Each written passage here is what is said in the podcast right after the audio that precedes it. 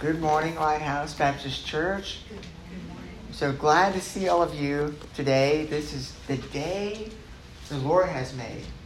Let us rejoice and be glad. And you know, me and Ricky were talking earlier about how every day is a gift. And we tend to view life as, oh, I have you know 30 more years. I have, I just, well, no, we don't have that guarantee in this life. And so every day we have to appreciate and savor and thank God for them. Wake up and say, God, I'm going to celebrate and be glad that you made me. I'm going to choose a positive mindset. I'm going to choose to look for you. God, give me eyes to see you, ears to hear you, a heart to believe what you promised me, hands to do what you call me to do, feet to go where you call me to go, and a mouth to say what you called me to say. Please help me to put on the helmet of salvation today, the breastplate of righteousness today Please help me to be shod with the readiness to share the gospel of peace. Please help me to take up the sword of the Spirit, which is the Bible. Please help me to take up the shield of faith with which the flaming arrows of the enemy are extinguished. God, I'm putting all of that on today.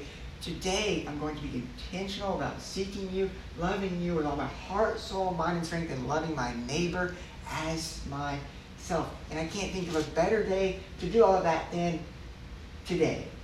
Because tomorrow's gone, it's over. Tomorrow here is not promised. Today is here. So let's wake up. Wake up, like the Bible says, O sleeper, rise, and Christ will shine his light on you. Let's not take today for granted. But if you will, bow your heads with me and let's pray. Lord God, Everywhere we go, you're with us. But God, right now, we're in church. We're awake. We're with our brothers. We're with our sisters in Christ. God, we take that for granted. We get to worship you together. We get to encourage each other. We get to speak truth into each other's lives. We get to have people who love each other enough to tell each other the truth in love, God. That was your idea. And because it was your vision, we get to experience it, Lord. I pray, God, that as we read your word, that we will hear from you today. That, God, you will speak to us through your Holy Spirit, which you have not withheld from us, but that you've poured out on us. God, we are so grateful. We're so thankful, Lord. Please help us every day grow closer and closer to you. And I pray, God, that we will not leave this service without having wrestled with you. Just as Jacob said, I will not leave until you bless me, Lord. God, we will wrestle with you until we receive from you what we know you want to give us, Lord. But please help us to not be passive. Please help us to be proactive, to seek you. We will find you when we seek you with all our hearts. We love you, Lord. We thank you. I pray that you'll speak through me today. And it's in Jesus' name that we pray. Amen. Amen. Well, if you have your Bible, go ahead and turn with me to Malachi chapter 3, verse 6 through 12. We're practically on the last page of the Old Testament. We're in the last book of the Old Testament. But Malachi chapter 3, verse 6 through 12. So it says, I, the Lord, do not change. So you, the descendants of Jacob, are not destroyed. Ever since the time of your ancestors, you have turned away from my decrees and have not kept them. Return to me, and I will return to you, says the Lord Almighty. But you ask, How are we to return? Will a mere mortal rob God? Yet you rob me. But you ask, How are we robbing you? In tithes and offerings. You are under a curse, your whole nation, because you are robbing me. Bring the whole tithe into the storehouse, that there may be food in my house. Test me in this, says the Lord Almighty, and see if I will not throw open the floodgates of heaven and pour out so much blessing that there will not be room enough to store it. I will prevent pests from devouring your crops, and the vines in your fields will not drop their fruit before it is ripe, says the Lord Almighty. Then all the nations will call you blessed, for yours will be a delightful land, says the Lord Almighty. Well, as we know, we're in a series right now called Asking for a Friend. And essentially, what we're doing in this series is we're admitting that there are questions that we have that we're embarrassed to ask, but we're vocalizing them. We're saying, okay, hey, there's nothing to be embarrassed about. We're all asking these questions, so let's just bring them out in the open and talk about them together.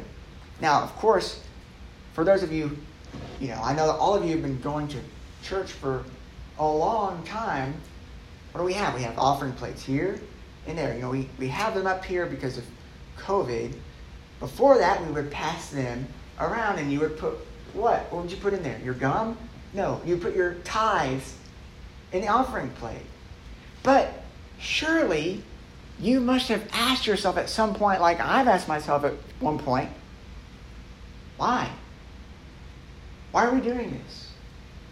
Why does God want me to tithe? Why does God want me to give him my money? Does, does God really need my money? Why do we tithe? Why does God want my money? Well, before we get into why God wants us to tithe, let's go into what a tithe is in the first place. What is a tithe? Well, that word tithe in the Hebrew it literally means tenth. Whenever you see that word, it just means a tenth. And so even Jacob, Jacob, when he first decides to follow the Lord, what does he say? He says, Lord, I will give you a tenth, a tithe of everything that I have. All of my income, I'll give you at least a tenth of it. I'm not saying we're limited to a tenth, but we should be giving at least a tenth of all we have to the Lord. Now, in the law, let's fast forward to when Moses received the law for Israel. The law commanded all of the Israelites to tithe. Every Israelite was meant to give a tenth of their income to the temple treasury.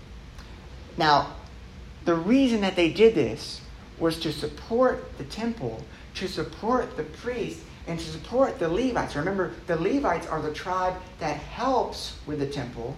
And so the Levites are not meant to earn their own money. The Levites are meant to get all of their support from the tithes of the people. And even the tithes that they receive, they're meant to give 10% of that tithe to the temple treasury. So everybody, no matter how rich you are or how poor you are, is giving what?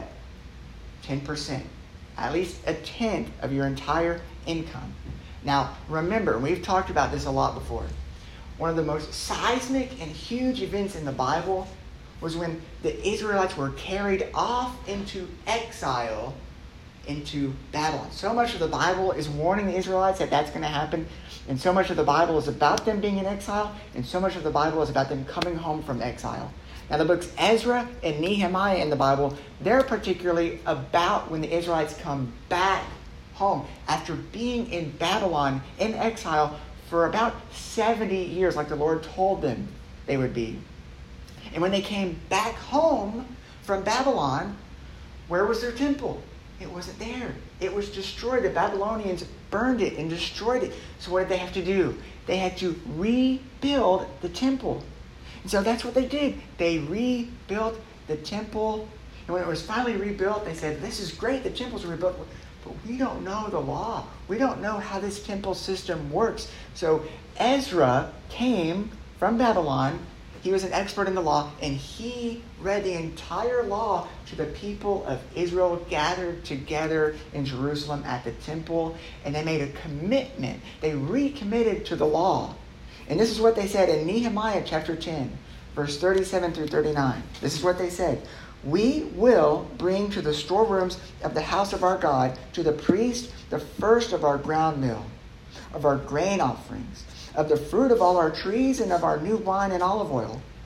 And we will bring a tithe a tenth of our crops to the Levites. For it is the Levites who collect the tithes in all the towns where we work. A priest descended from Aaron is to accompany the Levites when they receive the tithes. And the Levites are to bring a tenth of the tithes up to the house of our God, to the storerooms of the treasury.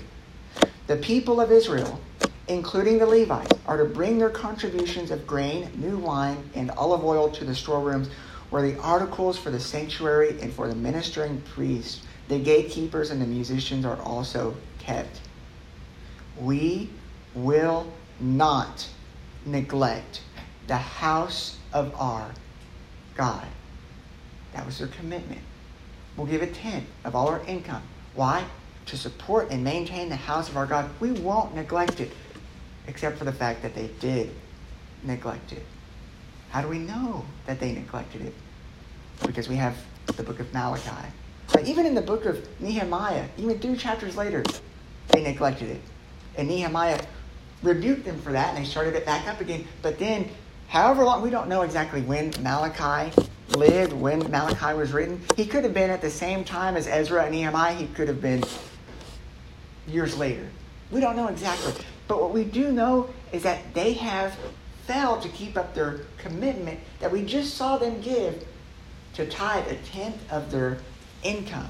And so the reason that we're looking at our passage in Malachi today is because we know what they knew. We knew we should give a tithe, but we don't really always know why we should give that tithe. And I believe our passage today in Malachi helps us to see why we should give a tithe. And it's important that we know why, because when we know why, tithing can become, it can change from being a duty or even a burden, and it becomes a joy, something we're excited to join in on once we know why we're doing it. So, why, according to our passage, do we and should we tithe? Well, the first reason from this passage that we see that we should tithe, we tithe so that we won't rob God. That sounds weird.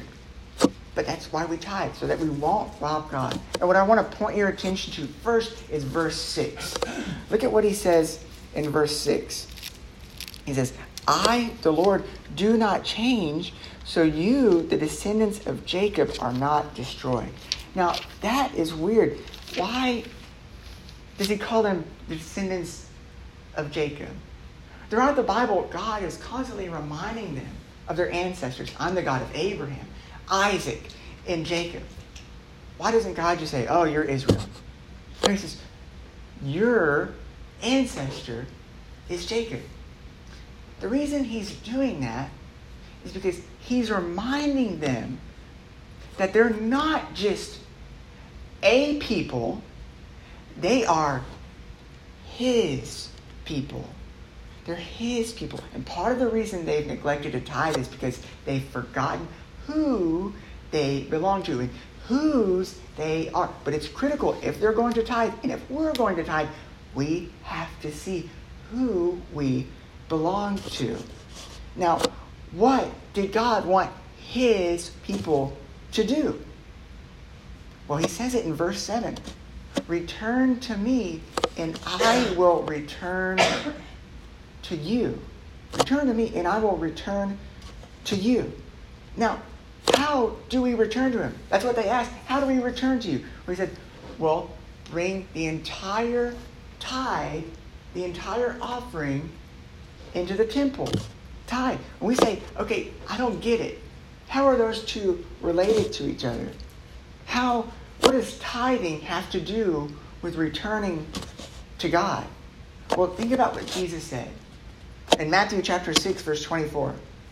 He said, No one can serve two masters.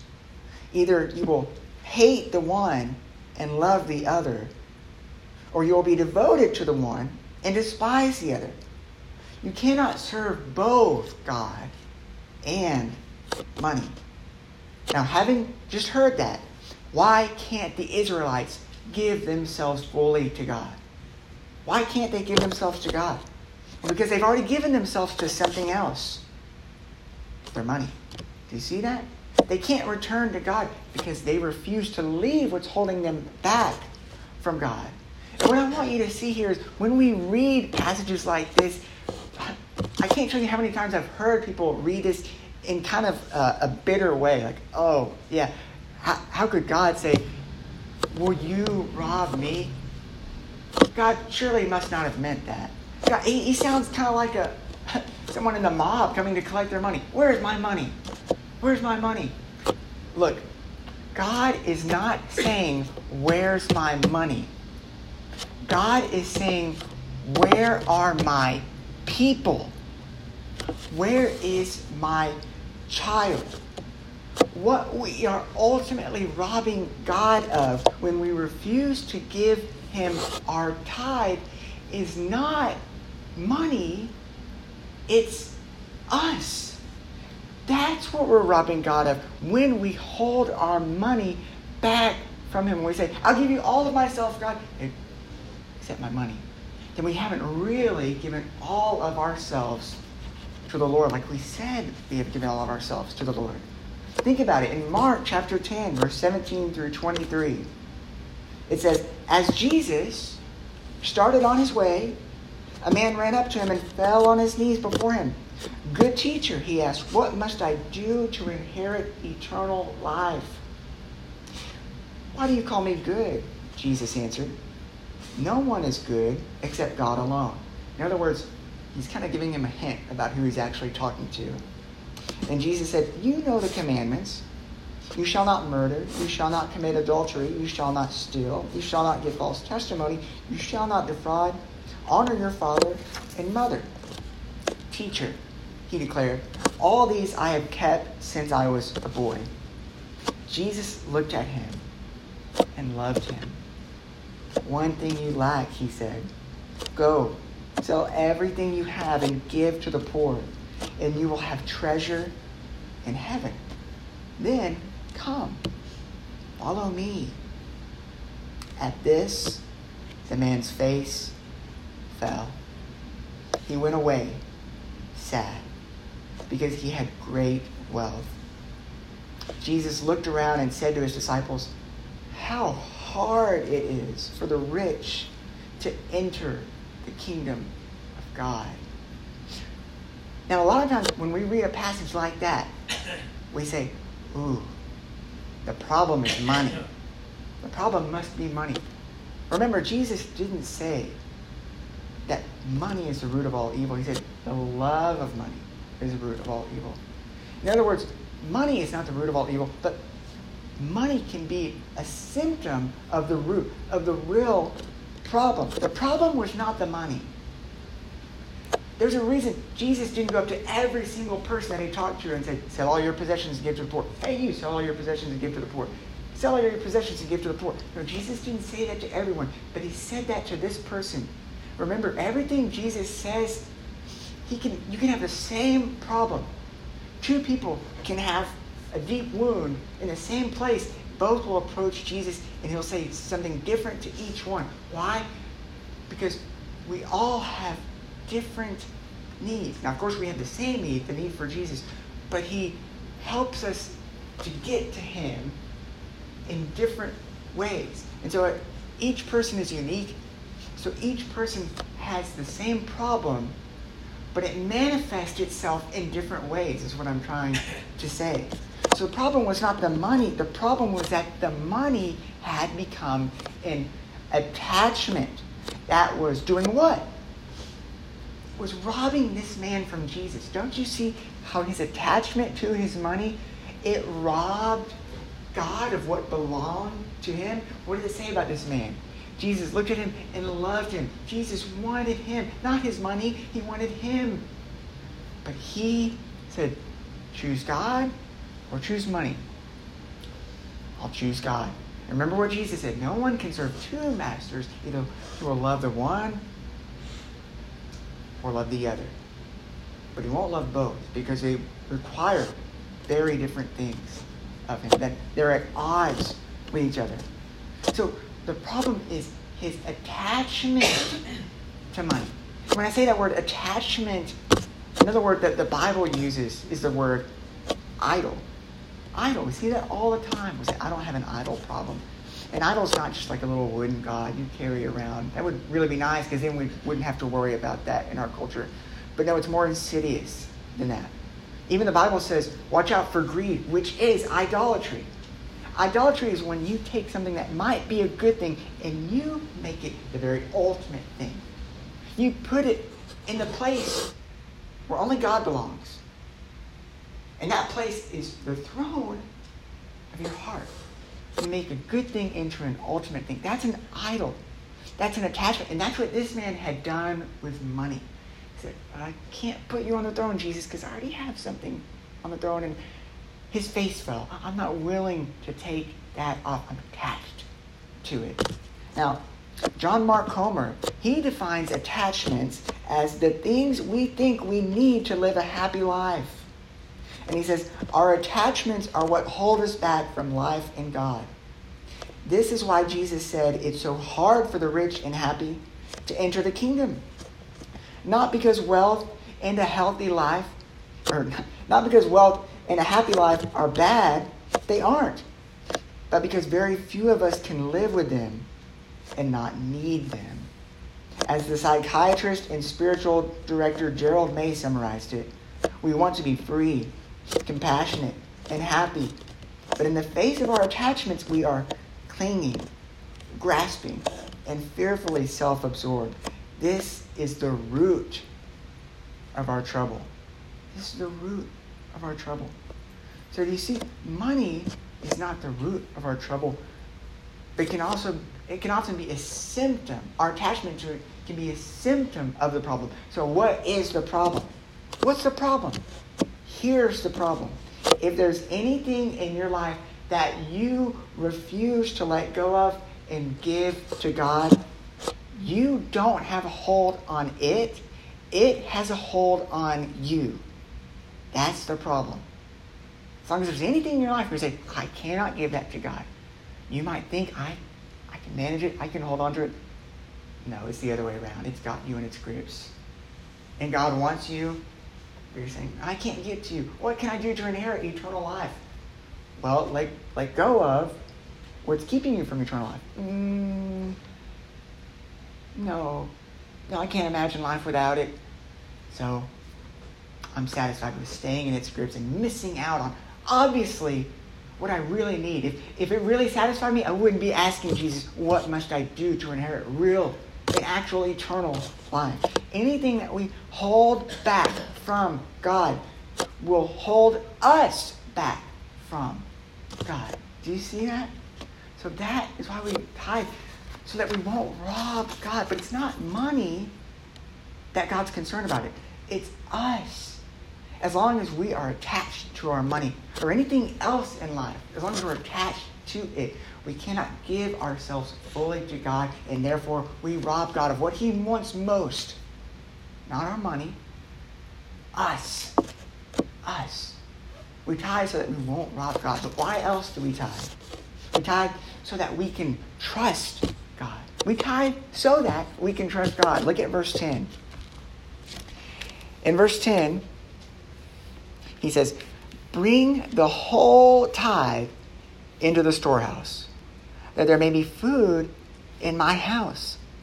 Test me in this, says the Lord Almighty, and see if I will not throw open the floodgates of heaven and pour out so much blessing that there will not be room enough to store it. Now, that is incredibly interesting because what did God just tell us to do? He told us to test Him. This is the only place in the Bible where God tells us to test Him. Actually, elsewhere in the Bible, it's forbidden to test the Lord. In Deuteronomy chapter 6, verse 16, it says, Do not put the Lord your God to the test. Do you remember when Jesus quoted that to Satan? Man shall not put the Lord their God to the test. So,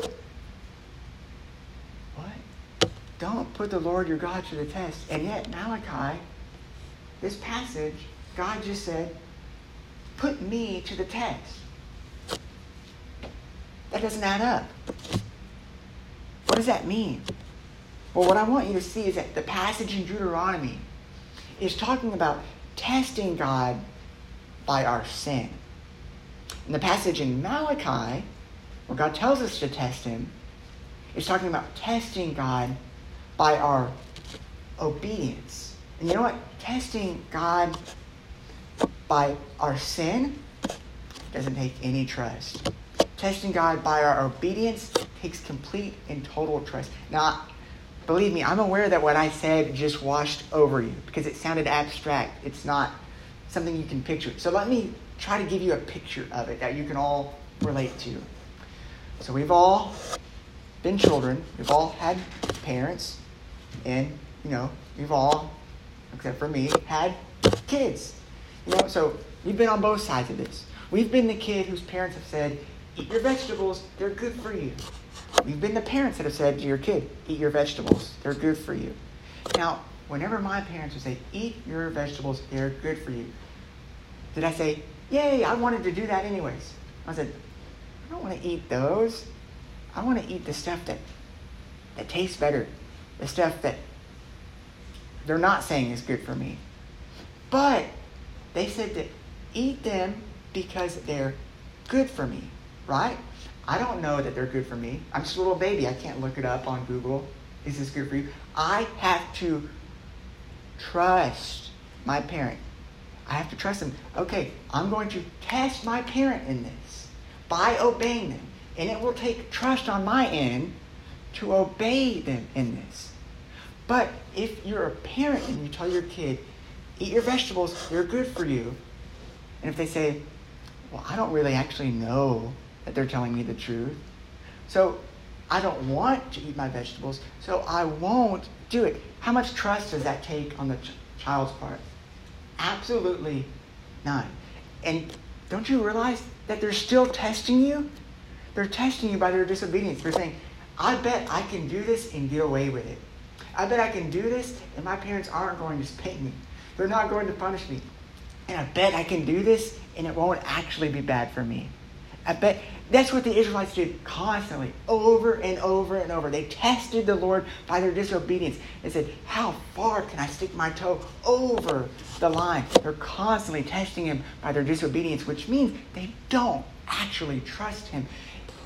Don't you realize that in order to obey God, you have to trust him? In other words, testing God by your obedience requires that your faith and your trust be tested. So when God says, Give me a tenth of your income, you can't just say, Oh, I'm just going to sit back and watch that God will take care of me. No, you have to actively give up something in order to test God. You have to actively trust Him in order to experience what He is promising and talking about. And I'll be very, very honest with you. For a long time in my life, I did not tithe. I didn't tithe. It's not that I didn't know that you should tithe. No, I graduated from seminary. I got a part time job. Eventually, I, I, worked at a church called Lake Point Church, and uh, I'll let you in on a little secret. I was not making a whole lot money. So, my excuse at the time was uh, I'm not making a whole lot of money. I only have so much money in my wallet and in my bank account. So I'll tithe when I get more money. I'll tithe when I'm making more money. So I would tithe sometimes when it was convenient for me. I, have, I think I have enough money in my bank account, so I can tithe this week. I don't have enough money this week. Uh, okay, I'm not going to tithe this week. And over time, God began to work on my heart on this. God began to convict me about this. And I know that's a very churchy word, but it's a way of saying God began to make me sad about what I was doing or not doing. And began to make me sad that I was not giving a tithe. I was not obeying Him. I had to realize that God's not calling me to anything that He's not calling the rest of His people to. No matter how much you make, even if you make $10 per week, the person that makes $10 per week gives $1. The person that makes a lot more than that, they still give just a tenth of their income. It's totally and completely fair. But my problem, it wasn't, the problem wasn't that I wasn't making enough money. The problem was that I was not trusting God. Do you see that? I was saying, if I give God 10% of my income, I'll go broke. I won't make it. I'll starve. I pictured like worst case scenarios. I can't make it on just 90%. I need all 100%. I can barely give up a penny. I was being stingy because I was afraid. But do you know what? When I made a commitment, when I said, I will tithe no matter what, every check that I get, I will mark out at least 10% of that check and I will pay at church that week. When I made that commitment, do you know what I found out? I found out that my worst fears did not come true. But I also found out that God's promise to me about tithing did come true. And what is his promise about tithing? Well, he says it to us in verse 10 Test me in this and see if I will not throw open the floodgates of heaven and pour out so much blessing that there will not be enough room to store it. I haven't starved today. I have more than enough. I'm less concerned and worried about money than when I was keeping all of it to myself. I'm less consumed by it. I'm less stingy. And I'm experiencing, not just reading the Bible, I'm experiencing it. I'm experiencing it. And I can't do that. I can't experience that trust unless I give my money to the Lord and say, God, you can take care of me. I trust you. I trust you. I recently heard a sermon on tithing by a pastor named Josh Howard, and he, he preaches at the church I used to work at, Lakepointe Church. And he said something that I need to share with you because it really stuck with me and helped me to understand what I think this passage is all about. He said, God and 90% of your income can do more than you and 100% of your income. Do you believe that? Do you trust that? Are you saying, God, no, I can't make it with only 90% of my income? No, no.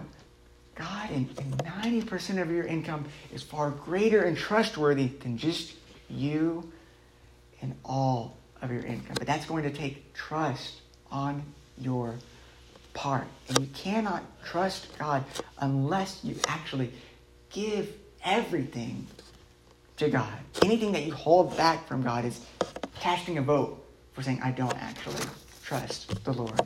Now, the question our, pa- our passage is trying to ask us it's this question Who do you trust more, God or your wallet? Who do you trust more, God or your wallet?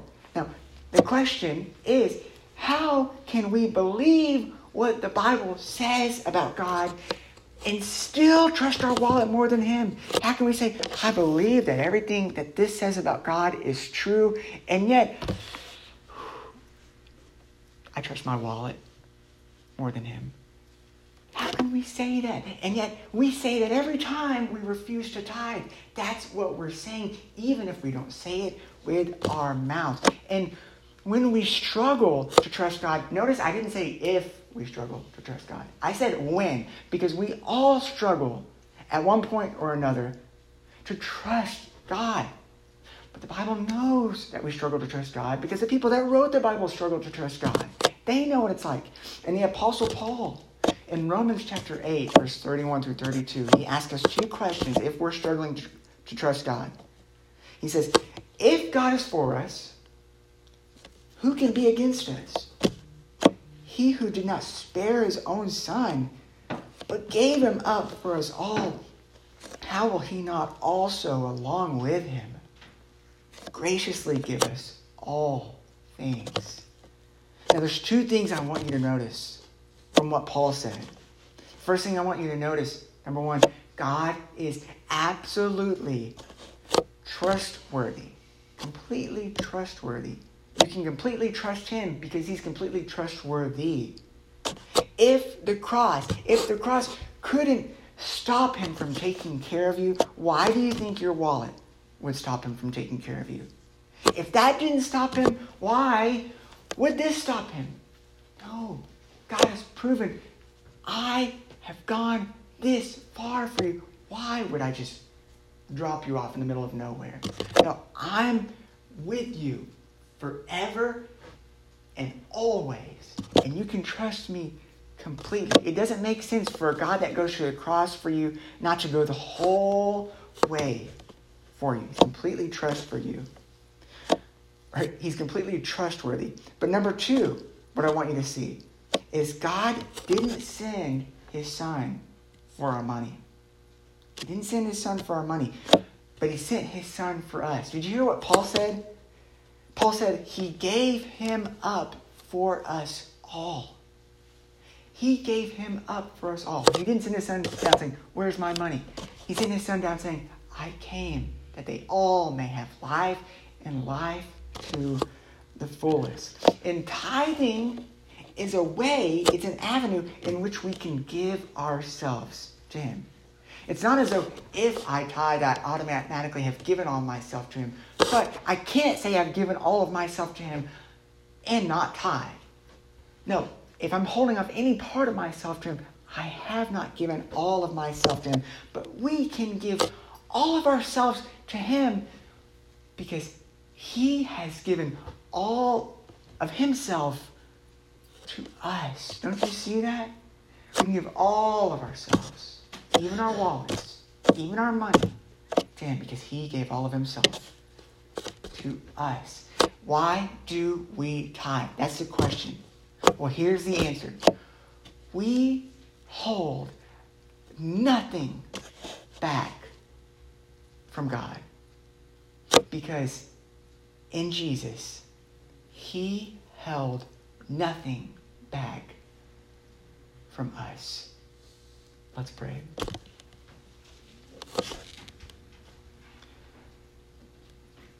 Dear Lord, God,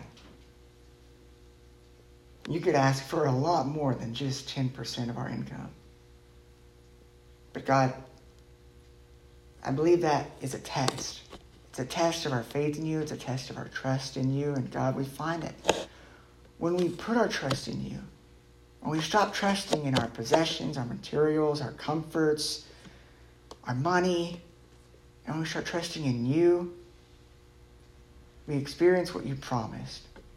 And you said, Test me in this and see if I will not bless you and take care of you and give you more than enough, God. God, you take care of us. Life is not about our greeds, Life is about our needs. And what we need most is you. God, you give us yourself. And if our eyes are always on our money, our eyes cannot be on you. But Lord God, you take care of us. You have a plan.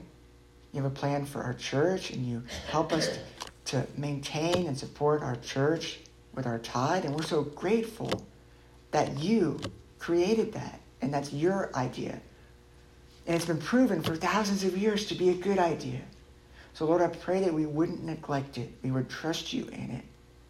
That we wouldn't hold anything back from you because you didn't hold anything back from us and you proved it to us on the cross. We love you, Lord. We thank you, thank you, thank you so much for being with us, for taking care of us. We love you, Lord. It's in Jesus' name that we pray. Amen.